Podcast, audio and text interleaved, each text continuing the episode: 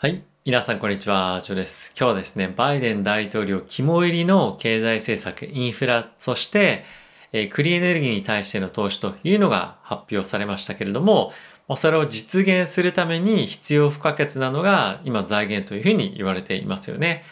バイデン大統領からもそうですし、あとはイエレン財務長官の方からもそうなんですけれども、まあ、コメントとしてよく出ているのが、今後、企業に対してのコーポレートタックスをき上げるというのが発表されていました。で、それがですね、21%という現行の税率から28%に引き上げると。まあ、それに加えて、海外での売り上げですとか、まあ、あとはいろんな方法を使って税金支払ってない企業に対しては、バランスシートとして、まあ、最終的に利益というふうな計上をしている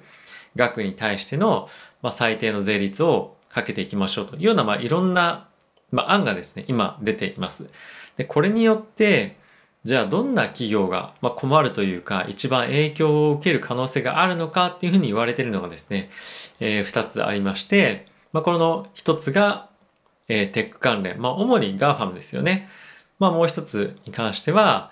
製薬会社というふうに言われています。で、これらの企業っていうのは基本的に、ま、非常に資金力があったりですとか、まあ、とはですね、やはり、ま、いろんな過去にスキームを試して、いかに税金を払わないようにしてきたかっていう、まあ、歴史があるので、まあ、非常に知見もしっかり溜まってて、えー、いい弁護士雇えてっていうところなんで、まあ、基本的にはお金がある大きい企業というのがこれらになってきます。で、えー、フォーチュン500という、まあ、世界的にもですねですね非常に、まあ、力のある企業のうち、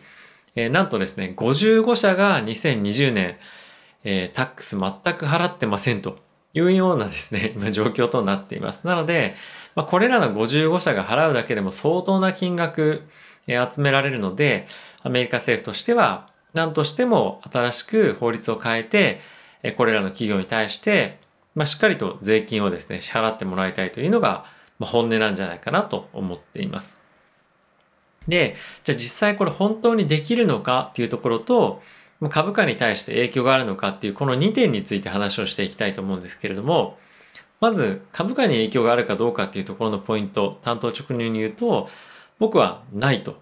思います。でこれはですね本当にできるのかどうかっていうところのポイントと、えー、密接に関わってくるポイントなんですけれどもまずそもそも新しくじゃああの税制税法を変えましたと。でそれで本当に税金をこれらの企業に対して支払わせることができるのかというと、僕はですね、できないんじゃないかと、あの、正直思っています。で、これはなぜかというと、今の法律でさえ、これ、大企業に対して払わないでいいですよっていうふうにしてるわけではなくて、法律を作って、そこで大企業の、えー、まあそういう関連部門の人たちっていうのは、まあ針の穴を縫うようなまあ、いわゆる抜け道じゃないですけど、まあ、そういったものを探し出して、税金を払わないでいいというように今もしています。なので、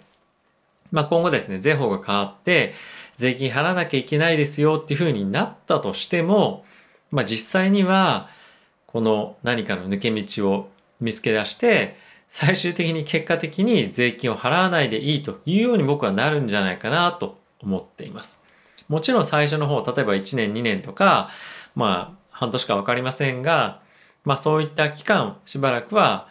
まあ、新しいスキームをですね、探すために、えー、税金を払うという期間もあるかもしれませんが、やはり少し長い目で見たときには、まあ、これらの GAFAM ですとか、まあ、あとは製薬会社、まあ、そういったところはですね、また新しい、まあ、英語でいうループホールじゃないですが、抜け道を、えー、探してくるんじゃないかなと僕は思っています。で、それを避けるために、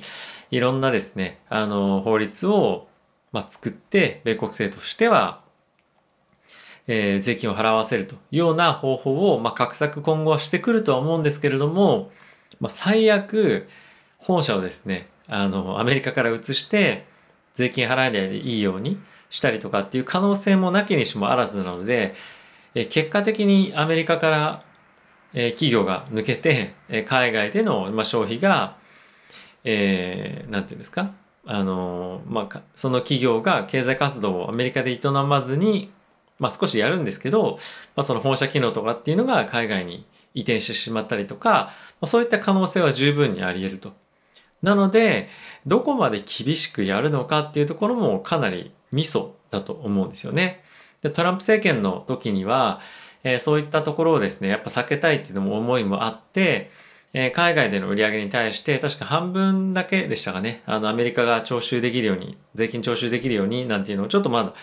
あのスキームが何かあったと思うんですけれども、まあそういうふうに少し妥協をしていたっていうこともあります。なので、え、バイデン大統領と、まあ、イエレン財務長官がですね、いやもうそれはダメだと。もう税金しっかり取んなきゃいけないんだよって言って、厳しく、ものすごい厳しいものを作った場合、逆に、え、税金が徴収できないと。で、もっともっと財源が減るっていう可能性はなきにしもあらずかなと思っています。そうなってくると、まあアメリカとしてはですね、長期的に税金も取れないし、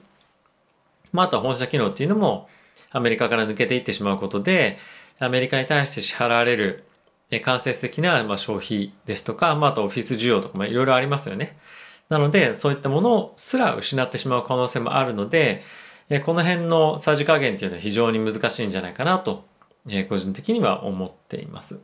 なので、まあもちろんこのコーポレートタックスの調整だけで全部財源が賄えるっていうわけではないんですけれども、まあ、このあたりはですね、結構シビアで、他のところでもたくさん頑張らないと財源の確保っていうのが最終的にできずに、結果的には、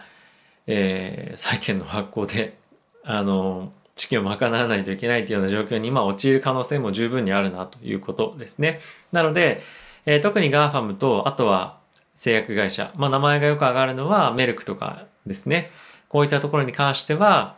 えー、税金の、えーまあ、支払いが生じた時にどれぐらいのバリエーションがえー、落ちるのかっていうところの議論はされるとは思うんですけれども、まあ最終的に終わってみれば、えー、結局払わなかったねというように僕はなるんじゃないかなと、えー、思っています。あまりこういった議論まだされてはいないですけれども、ブルームバーグで、記事が出てたりとかっていうのはあったので、今後本格的に、まあ、税法がですね、改正されてどういった議論になっていくっていうのを、まあいろんな記事で出てくるとは思いますので、ま、そこの中身を見てですね、え、本当にバリエーションに含まなきゃいけないのかどうかっていうのは、ま、今後要議論というところで、ま、今から心配することではないかなと思っています。え、そういった記事がやっぱり出てたりすると、え、非常に気にされている方も、まあ、非常に多いのかなという印象を持たれる方もいらっしゃるかもしれませんが、まあ、おそらくあの結果的に税金払わないでいいよというふうにあのなってしまうとは思うので、えそれらの銘柄持ってる方はですね、バリエーションが落ちるんじゃないかっていう心配は、まあ、僕はですね、これ僕の勝手な意見なんであれなんですけども、えー、織り込まないでいいんではないかなと思っています。はい。えー、今後もですね、やはり、このテックに関連しては非常に資金が集まるところでもありますし、あとはですね、最近また製薬会社、特にこのワクチン関連で非常に注目されていたりとか、あとはですね、やはりがんの関連してるまあ、何ですか、免疫療法とかっていうところは非常に注目が集まってるので、え、その業種としても注目が集まるところではあるので、まあ、この辺はですね、非常に厳しい目が向けられるポイントでは、あの、あるとは思うんですけれども、今後もウォッチ、比較的、えー、ま、注力して追っていきたいなと思っています。はい。ということで、また次回の動画でお会いしましょう。さよなら。